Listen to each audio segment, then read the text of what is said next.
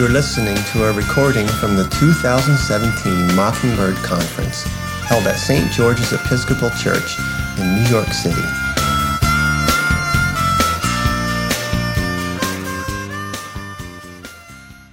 Hi, I'm Adam. I'm a polytheist. Not formally, not officially. Uh, formally, I'm a Lutheran pastor in Lancaster, Pennsylvania, which sort of counts. Uh, so I as a matter of business and personal conviction, adhere to creeds which say I believe in one God. Uh, that said, I have a sort of a long standing interest in gods. Um, if you look up there, right here, I picked out an image. Those of you who have at some time or another possibly even seen me comment on something on the website, you may have noticed a funny looking image I use as an avatar.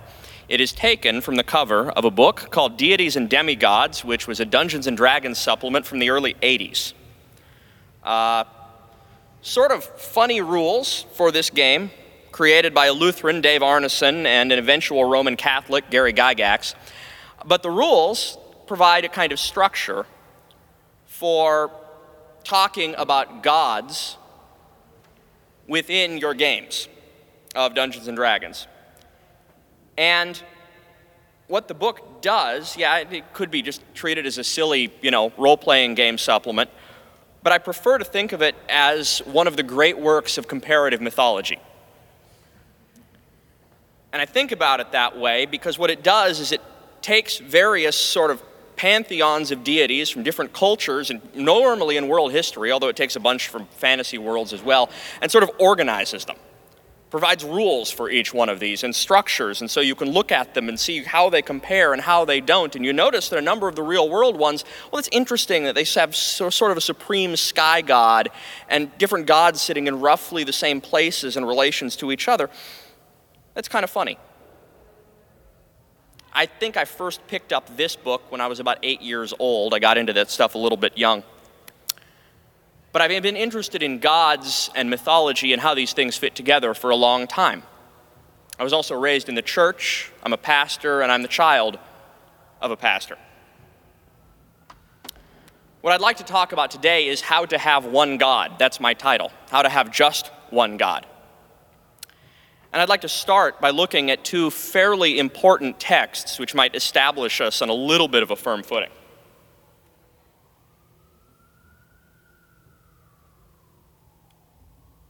So, the first one from Exodus 20 I am the Lord your God who brought you out of the land of Egypt, out of the house of slavery. You shall have no other gods before me. And a second from Deuteronomy 6 Hear, O Israel, the Lord our God, the Lord is one. Now, in the West, one God is assumed. And when I say one God is assumed, I mean for practically everyone, regardless of how many you say you believe in. Agnostics will tell you, generally speaking, they don't know whether there is a God. They will very rarely explain themselves by saying they are not sure how many gods there are. Atheists, as a rule, say they don't believe in God. This is how they speak in the Western world. Sometimes they will make the further point, and this is a nice rhetorical move, that we all disbelieve in gods and they just disbelieve in one more than many of us. 98% of atheists, that's not a researched number, specifically don't believe in the one God that these verses refer to. That is the God they have no time for. And quite a few don't believe, even more specifically, in a denominational variant of the same. A Roman Catholic atheist is often as not still very much a Roman Catholic. That is the God he has no time for. If somebody says they're religious, we hardly ever ask, which of the gods do you believe in? Which would be a great question. Ask that to a stranger today. Or how many gods do you have? You'll hear people say they're looking for a new church. Sometimes you'll hear somebody saying they're exploring various religions. I have never in my life heard anyone say they are looking for a new God. It's just not how we speak. Christians, Jews, Muslims, and a surprising number of pagans of one sort or another will say God or one God. In a world of open questioning of religious doctrine, that can feel as if it's sort of a safe point of agreement. Well, there's, there's one God, right? Comforting, if not very substantial. But agreement on the number of the divine doesn't say very much about devotion. The Christian experience, and I mean the lived Christian experience, is surely that we regularly say there is one God. We say this in the creeds. We say this even if we're in churches that don't recite the creeds very often. We all think this. But the fact of the matter is, our hearts tend to speak otherwise. These verses sharpen that distinction between what we think and our experience because they demand that the hearer have just one God, just this one God, the Lord your God, the Lord our God. It is a matter of personal and communal significance. And we get some of the same radical exclusivity in Jesus' statement I am the way, the truth, and the life. So, to my argument, having just one God is not a trivial thing, not a thing that can be assumed. In Scripture's view, it was Israel's fundamental problem. And so I think the fundamental problem of human life. It's not the only way to phrase that problem, of course, but it really is the problem. To dig into this problem, I want you to carefully observe an act of sincere worship. There's no sound, but you don't need it. This is my son in his younger days. Call it a year and a couple months ago. When he'd get fussy, when he'd get upset, when I couldn't stop him crying any other way, I would bring him out to the side of the road and we would sit and watch cars. And one of the first words I remember him saying after Dada, but not very much after Dada, and well before Mama, was car.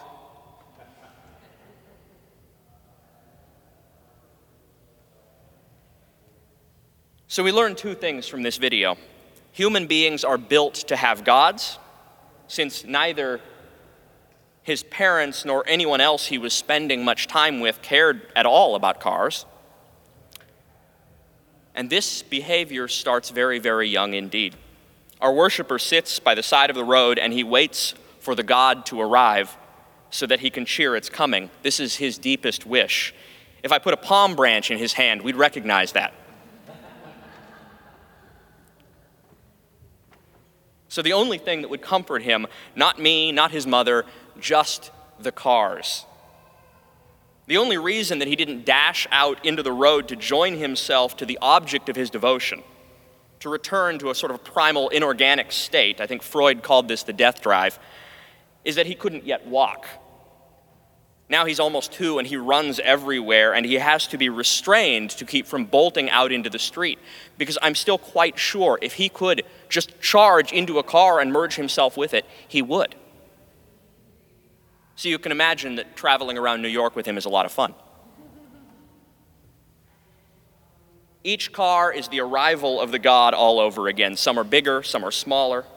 Because we live in Lancaster, Pennsylvania, just outside the city, and down that road to the right is Costco, Amish buggies come clomping around along that road as well. And he loves those, they're amazing.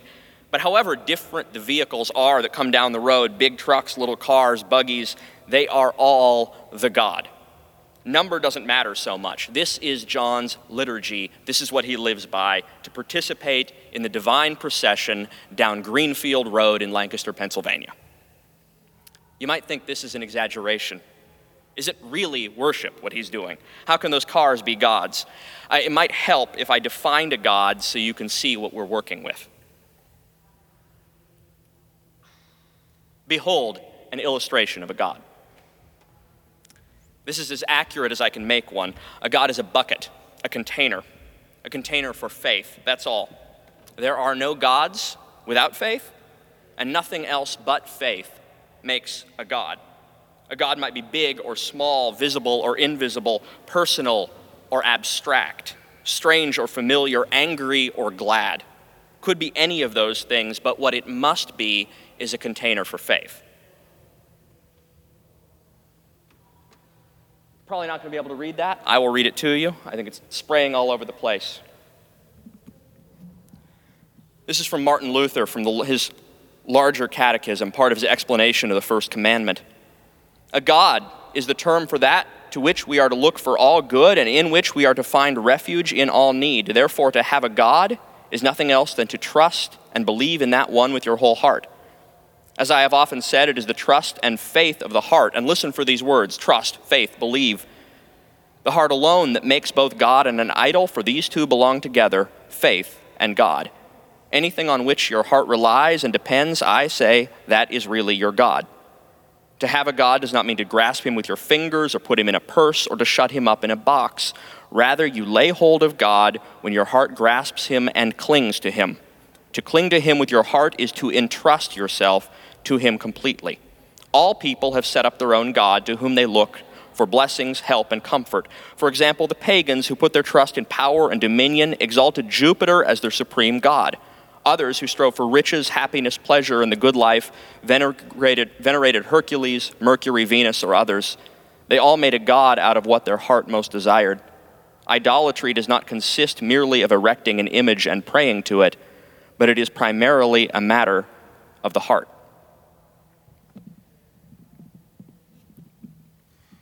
So, this is Luther's teaching on this matter. Uh, John Calvin, another reformer, agreed. He called the human heart a factory of idols. Just a marvelous phrase. In a bit, we'll get to why Luther maybe comes out a touch better on this issue than Calvin. But on the initial diagnosis, they're both right.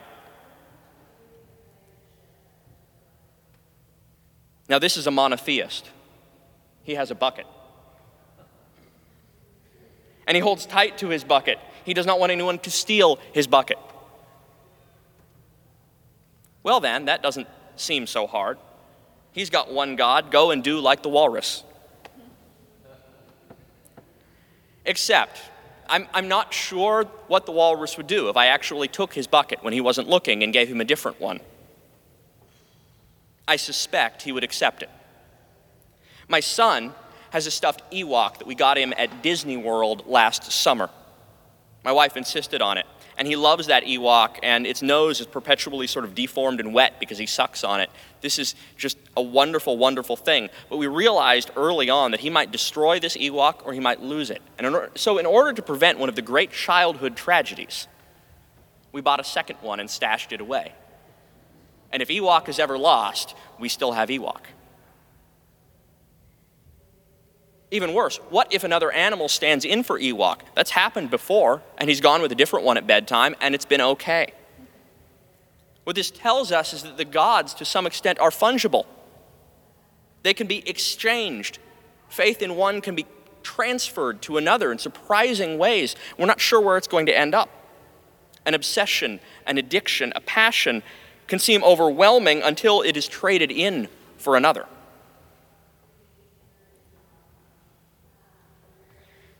Now, after my son takes a bath, he gets lotioned up, and because uh, he has got a kind of a dry skin issue, and then he sprints away.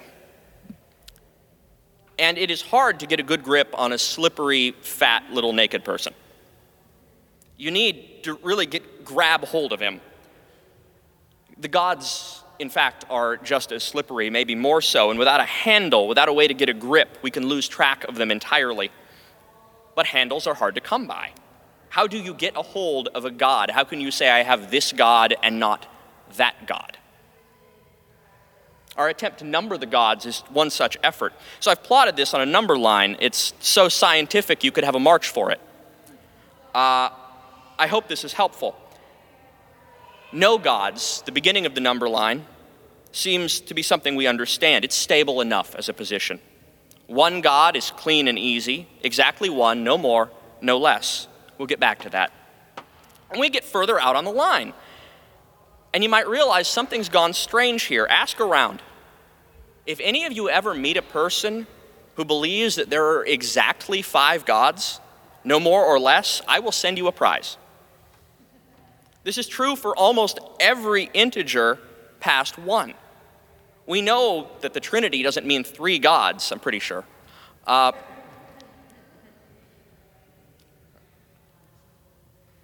what about the 12 Olympians, though, right? There are pantheons where you say, well, there are this many. It's sort of true. Uh, the, the Olympians are, in fact, a good example. The Greeks had far more gods than that. I recently saw this one. Uh, this was a cauldron dug up in France with an image of the uh, river god Achelous. I'm not really familiar with this god, but in this version, he has three mustaches. And I'm a little surprised that he isn't more popular because that is amazing. The Greeks had as many gods as they needed. They were flexible, they were fungible, as in fact the gods are for most pagans.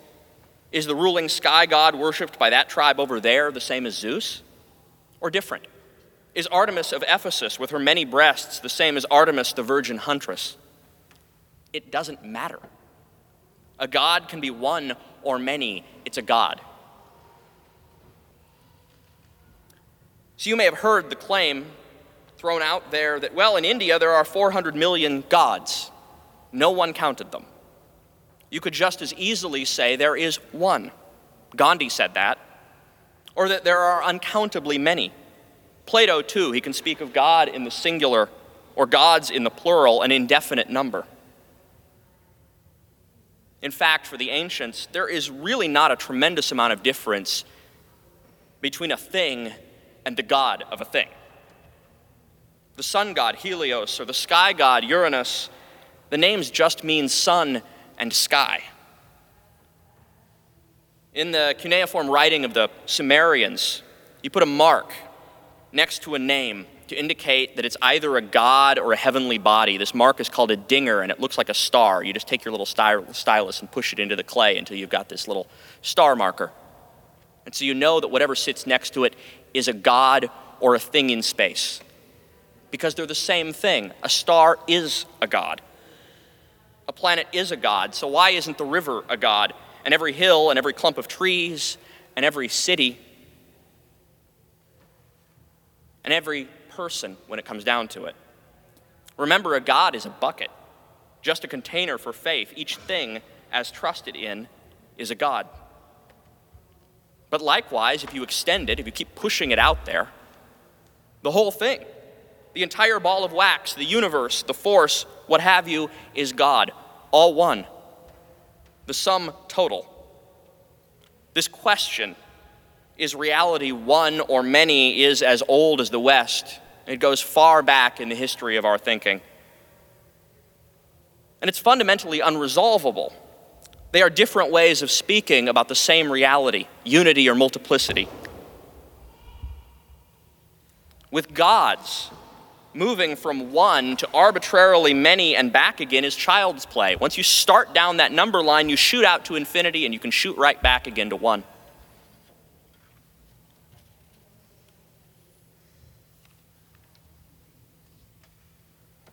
But if we get that far, that one and many are the same, what about zero?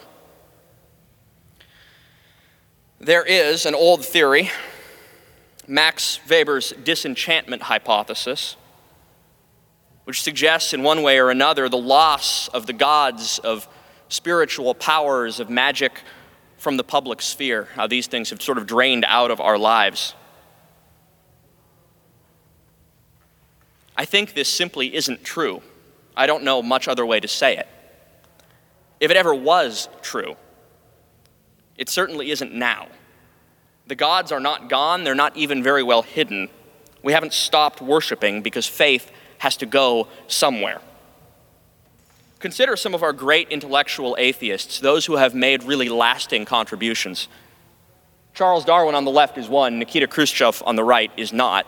Um, but I'm using him as a stand in to an extent for Marx. I know that's not entirely fair to Marx, but bear with me. For these, God disappears. It's true. He's not there. But the God just re enters the picture under another name. Some fundamental reality or force, some power is invoked as the controlling matter of our personal reality. So, Khrushchev, the famous quote, History is on our side, we will bury you. History isn't there a passive description for what happens. It's active, it's choosing winners and losers, it has a direction, it elects. We can be on its side. And the best thing is to be on the right side of history. Charles Darwin, who above all lays things at the feet of natural selection. His God is immanent in nature, it is true. But for all that, no less that which does the choosing. We could consider Nietzsche, who at the last tells us that we should learn to love fate itself, our fate. We needn't be so intellectual about the gods. Look at all of our non God gods that we interact with every day the grand abstractions, the economy, the market, the environment, science. We have marches for it. Is that a liturgy? You know the names of these gods. They're not just abstract goods. They seem to matter to us more than that. They seem to control more than that. We attribute more to them than that. They are powers that determine, that choose, that set right and wrong. The popular fiction writer Neil Gaiman, who is a pagan who knows very well that the gods are still around us, wrote a book about 15 years ago called American Gods, maybe a little more than 15 years ago. Close enough. Anyway, TV adaptation debuts Sunday night on Starz. Should turn in, tune in.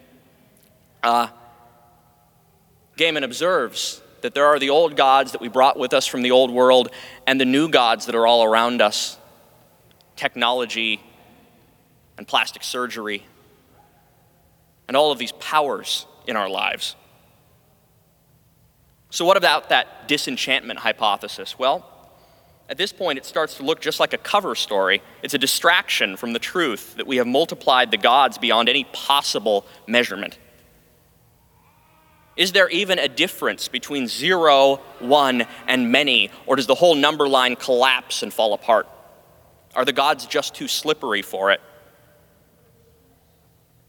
I think of the great philosopher Baruch Spinoza, who proposed his famous God or nature as if they were exactly the same thing. Spinoza, an atheist, a pagan, a monotheist of some sort, he was of Jewish uh, extraction, kicked out of the synagogue. Gods are slippery business the intellectual handles we have attempted to attach to them, math and metaphysics, they won't work. So let's go back to our basic definition a God is a bucket that holds faith. There's a name for the behavior that invariably follows from putting our faith in a given bucket. We call that worship. Worship is, in the end, just another failed attempt to put a handle on a God. This involves figuring out what the God is about and then offering it what we suppose might get us there. History can only be on our side if we put ourselves on history's side. And so, if we know what history is about, that is class struggle, then joining the right side in class struggle puts us there. The crops will only grow if we offer the gods of rain and sun the things they desire.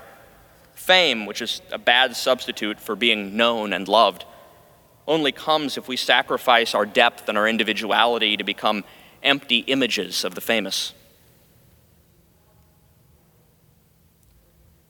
There's something to face up to about the gods we worship. None of them loves us. They can't, because they are all just narcissistic reflections. Our faith makes them, after all. So, like the myth of Narcissus, the beautiful young man in love with his reflection who pines and dies looking at the one who cannot love him. We suffer for our gods because we make them and we pour ourselves into them, and this is our worship. And as such, our gods can only demand from us, and they can never really give, since anything they had to give would be ours already. Our bad religion turns out to be just like our terrible relationships. Sometimes they're exactly the same thing. So, this worship handle for grabbing onto gods, it's not only broken, it's dangerous. Entrusting yourself to something or someone is innately dangerous, and entrusting yourself to something that does not love you can be deadly. It certainly does not bring any good. Whatever you worship ends up ruling over you. It owns you and, in a significant sense, has already made a sacrifice of you. Sooner or later, it asks for blood. Not just the big, sort of classic gods do this, the pagan monstrosities that might have directly asked for human lives. The little ones do too. Career, beauty, my sense of myself as funny or popular or good, all of these make demands, and when they take the demands far enough, they crush us. Raising little children is hard enough. When they become little gods instead, angry projections of what we wish we were, of the futures we wish we had, but no, we can't have anymore. When they become ourselves done over, but elevated to an unimaginable degree, and we do this, we pour ourselves into our children in this way, then they become unmanageable, and they will kill us. If nothing else, this should actually make us sympathetic to the stated goals of atheists. Because what they want is to see us freed from servitude to false lords, to gods who do not help. There is something noble about that, and we ought to admire it. It's futile, I think, naive, but noble. This is uh, Tollund man. He is in remarkably good shape for a guy who died between 2300 and 2400 years ago. He was strangled and thrown into a bog in Denmark. His neighbors did this to him. He was a human sacrifice to whatever gods provided for the people who lived there. Good gods, I suppose, benevolent gods. After all, they gave the peat from the bog and the life that came with it. The life of one is hardly anything to pay for the benefits those gods offer. So this man's neighbors killed him willingly. Their faith killed him, and it made murderers of them. Not to belabor the point, but here are a few more. Uh, on the upper left, an image from something called the Gundestrup cauldron. And it shows a god of some sort sacrificing a man. It tells the truth. In the middle, Aztec sacrifices, hearts cut out so that blood may be an offering and spirits may ascend to the heavens. On the lower right, human sacrifice in Hawaii, a practice which ended about 200 years ago. Again, all of these willing practices. Let's get more modern. We have a contemporary example and a fantasy one, the same illustrator as the cover of the Dungeons and Dragons book, actually. I have sort of an irrational fixation on him. Uh, but they show the same thing the gods demanding what is their due. It doesn't matter whether we find God at the bottom of a bottle, or in someone's pants, or in the dream of an Islamic state, or in some thing beyond our reckoning. We hand ourselves over willingly to whatever we think can choose us, can save us. But these things do not and cannot love us. Now, lest we think that only crude, primitive gods do this, we should consider some of our more enlightened ones. If only our atheist friends really could put worship to a stop, but they can't. One after another, they abolish gods only to establish new worship in their place, demanding that humanity bend its knee to another power. After all, Nietzsche did want us to love our fate. Fate doesn't love me. It's not good enough that fate exists. We have to give ourselves to it. Spinoza wants us to submit to reason, the highest law. Darwin says that we should not only accept nature red in tooth and claw, but bow to this selection. How many millions were sacrificed over the last century to that monster history, which Marx thought he had gotten a handle on? These are not exceptions to the general rule of human life and worship. They are the rule, they are the rock bottom of what worship and gods are about. My toddler would willingly run in front of a car if he could. American Christianity is in a weird spot. It really is. There are large sections of it who would look at the Orthodox Church in the upper left with all of its marvelous painted images and see only pagan polytheism, uh, while failing to notice they have somehow put Hercules on a cross. I want to suggest that at least part of our problem is that we do not take humanity's basic paganism seriously enough, especially in the church. We dismiss it as demonic and therefore something having nothing to do with us, imagining that it is our part to contend against mechanistic atheism or secularism or something. And we fail to see how we, just like our neighbors, bend the knee to a thousand different gods, even in our own sanctuaries. The whole earth is a temple, one way or the other.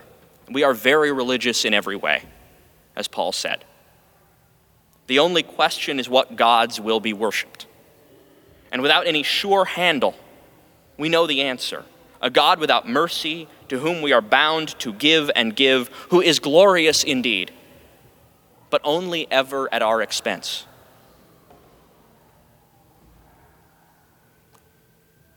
Now, what about the Bible? Doesn't it teach one God? Well, yeah, of course. But it's in the Bible that we see the standard handles for taking hold of the gods, our attempts to manipulate God into our own image, systematically and thoroughly broken. Consider even the word God as it appears in Scripture El, or in the plural Elohim. We look at Psalms 86 and 82, they're kind of interesting. There's no question here about which God we should worship, these are monotheistic texts. But oddly, in these two Psalms, how many gods there are in a general sense isn't actually that significant a matter. Right? Psalm 86, verse 8 There is none like you among the gods. That word Elohim. Psalm 82 God, Elohim, has taken his place in the divine, that is the El council. So there's the word for God again. He judges in the midst of the gods. Sometimes we get nervous about that. We don't know what to do with it. But again, this is, this is not a question of whom we should worship, but how many God, but it is say, suggesting at least that how many gods there are in the sense of various entities isn't that significant a matter. Other places in Scripture will say these aren't really gods, and that's fine. But these verses have bigger fish to fry. Likewise, I think about when Saul asks a witch to raise up Samuel so that he can consult with him. And then when Saul asks the witch what she sees, he says, I see a God coming up out of the earth. Not the Lord God, of course, but a God, the spirit of Samuel. If you want a really depressing passage, read Jeremiah, the 44th chapter. Jeremiah has been dragged off to Egypt, and the people say that they will go back to worshiping the Queen of Heaven just as they did in Judah and then they have the gall to blame the failure of their nation of the nation on the religious reforms that discouraged pagan worship. Judah and Israel were polytheistic nations. That is the reality of the Old Testament. All the years of saying one God didn't do any good. God, as a, just as a term, turns out to be a bit of thoroughly pagan furniture a foreign altar, as it were. What the Bible speaks to is the condescension of our Lord, his stooping down so low that he would even inhabit this dangerous word, God. But he does not do this without first sucking the guts out of that term and injecting an entirely new content. If the Lord God is a God, he is a God unlike any other to whom this term has ever been applied.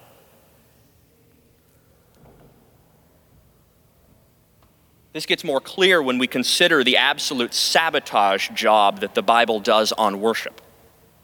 Despite many pages committed to sacrifice and worship, to the things due to God, and despite the best efforts of Christians to make their worship indistinguishable from any old pagan cult, minus the blood and animal bits, the net effect, the grand thrust of the Bible's story is to completely undermine the concept of worship as it has been developed by the human mind. The Bible is against worship as we normally conceive it. It is against the gods because it proposes something absolutely radical. There is one who is not like us. He is not a reflection of us. He cannot be bought or manipulated or influenced. We cannot get on his side. We cannot join ourselves to him, give him anything, love him, or even stand to be in his presence. We do not want him. But he is the Almighty, the one who chooses, the only one. And he is absolutely in love with us. Nothing compelled him to make us or to bear with us not reason or the law or necessity or fate or chance or science or history or karma. He stands in relation to no other gods. But he has stooped down so low that for him alone we have a sure handle. We can grab onto him. We have a place to grab hold. There is some, he is something definite in this undifferentiated mass of so called gods. He is the one sure thing because he has given himself in a sure promise. None of the other gods would do this, they couldn't imagine it. And that promise looks nothing like nothing less than the death of his son. So long as we look about in the world for gods, we're lost. Our religious activity, our game of worship and sacrifice, which spells death for both us and our neighbor. I think Simeon Zahl would call that sin. Uh, it cannot stop in this age. How could it? But if we could have one God, if we could actually have just one who actually loved us, then we could stop. Then our desperate attempts to appease the angry gods we have made for ourselves could come to an end, and the sacrifices would be over. Having one God is not about counting at all. It's not about getting the metaphysics right or getting the worship right. It is about faith coming to rest in the only one in whom it can safely rest. The only God who does not ask for our blood, but gives his own and pledges himself eternally to us the only one who is trustworthy. The gods we make cannot make promises, they can only demand blood for blood, gift for gift. But this one God simply promises. So, this is how it goes. The one God, your God, must make a promise to you that you will be his own and stake himself on it until heaven and earth and me and you and all things hang from this single word. The days are surely coming, says the Lord, when I will make a new covenant with the house of Israel and the house of Judah, and it will not be like the covenant that I made with their ancestors when I took them by the hand to bring them out of the land of Egypt, a covenant that they broke, though I was their husband, says the Lord. But this is the covenant I will make with the house of Israel after those days, says the Lord. I will put my law within them and I will write it on their hearts, and I will be their God, and they shall be my people. No longer shall they teach one another or say to each other, Know the Lord, for they shall all know me, from the least of them to the greatest, says the Lord, for I will forgive their iniquity and remember their sin no more. His own life is the pledge to us of that promise, nothing less. And that promise in hand, we find that something actually has changed when we hear it, when it strikes our ears and enters our hearts, we have this one God. This is the only way to do it, to hear Him in His Word. Not just a handle on Him, but Him Himself, He Himself, there to be called on, there to care for us. And then we have no need to make new gods for ourselves. When this one dies for me, I die to all of the other gods, and this is the end of sacrifice forever. So we don't fussily count gods until we get to one, but no further. We don't theorize our way to monotheism as if that mattered. We do not go plumbing the wells of our psyches. We preach Christ and Him crucified. You knew all along that had to be the answer, right? Jesus, that's, that's the answer. He is the twilight of the gods, He is their destroyer. Even mighty death itself, the God to whom all things bend, isn't anything next to Him. Jesus has done what Nietzsche only dreamed of, what Richard Dawkins, with his piddly little imagination, couldn't even dream of. He has actually killed off the gods and set humanity free. So then the gods become nothing to us, neither threat nor temptation, empty, weak, and beggarly elemental spirits as Paul calls them. Do they exist? Well, sure, some of them do, right? They must. Selection, history, science. For all I know, maybe Odin or Marduk are out there somewhere. It's possible. I can't say for sure, but I just don't care. Because they are not gods over us anymore. Not over me. We are free. And if we are free, then the things in this world that were always at risk of being turned into gods are not quite so risky. They can be creatures, servants, rather than lords. We can learn from them. We can even enjoy them. We can paint pictures of them and not get worried about whether it's idolatry because we do not have to bow to them. We can make shows on Starz about them. We have one God. And because we have one God, we are free in Him. Or I should say more precisely, our one God has us. Amen. Thank you.